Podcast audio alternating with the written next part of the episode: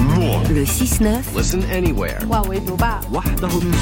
sur France Inter. Bonjour Gallagher Fenwick. Bonjour, bonjour à tous. Euh, ce matin, vous nous parlez d'un tout petit pays qui vient de rejoindre la Cour pénale internationale et c'est un événement géopolitique majeur. Ce pays, c'est l'Arménie. Cette décision, c'est une manière pour elle de changer le cours de son destin. Après des guerres qui l'ont fragilisée et fait douter de sa capacité à se défendre, elle regarde ailleurs. Elle envisage de modifier ses alliances. Petite nation coincée entre les confins de l'Europe et de l'Asie, flanquée notamment de ses deux ennemis, la Turquie et l'Azerbaïdjan, l'Arménie vient de rejoindre la Cour pénale internationale, la CPI. C'est l'institution qui juge les individus accusés des crimes les plus graves, crimes d'agression, crimes de guerre, crimes contre l'humanité et génocide. Et quel a été l'élément déclencheur derrière euh, cette décision, Gallagher? Sans doute, Marion, la débâcle de la République autoproclamée du Haut-Karabakh en septembre dernier. Pendant plus de 30 ans, cette république a existé sous la forme d'une petite enclave arménienne séparatiste en territoire azerbaïdjanais.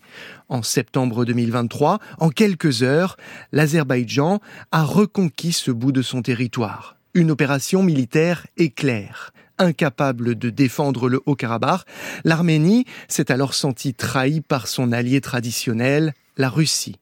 Le mois suivant, en octobre 2023, Erevan a ratifié son adhésion à la Cour pénale internationale. Et la Russie s'est tout de suite offusquée de cette adhésion à la CPI. Rappelez-vous, Marion, que le président russe est visé par un mandat d'arrêt de cette Cour pénale internationale. Il est soupçonné d'avoir autorisé la déportation d'enfants ukrainiens, ce qui est considéré comme un acte de génocide. En ratifiant le statut de la Cour, l'Arménie devient donc le 124e État dans lequel Vladimir Poutine ne peut plus se rendre sous peine d'y être arrêté un affront.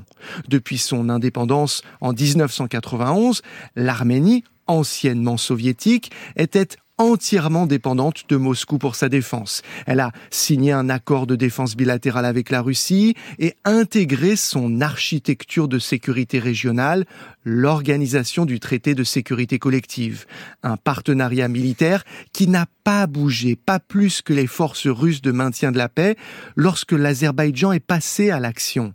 Même si Revan s'en défend, l'adhésion à la CPI marque un début de virage vers d'autres partenaires. La France livre désormais du matériel militaire aux troupes arméniennes, les coopérations se multiplient avec les États-Unis ou encore l'Iran et l'Inde. Moscou ne peut que dénoncer ce qu'elle appelle une erreur, trop occupée sur le front ukrainien. Elle n'a tout simplement pas les moyens de la corriger encore un signe de l'affaiblissement de l'influence russe dans une région, le Caucase, qu'elle a longtemps dominée. Merci Gallagher Fenwick, c'était géopolitique.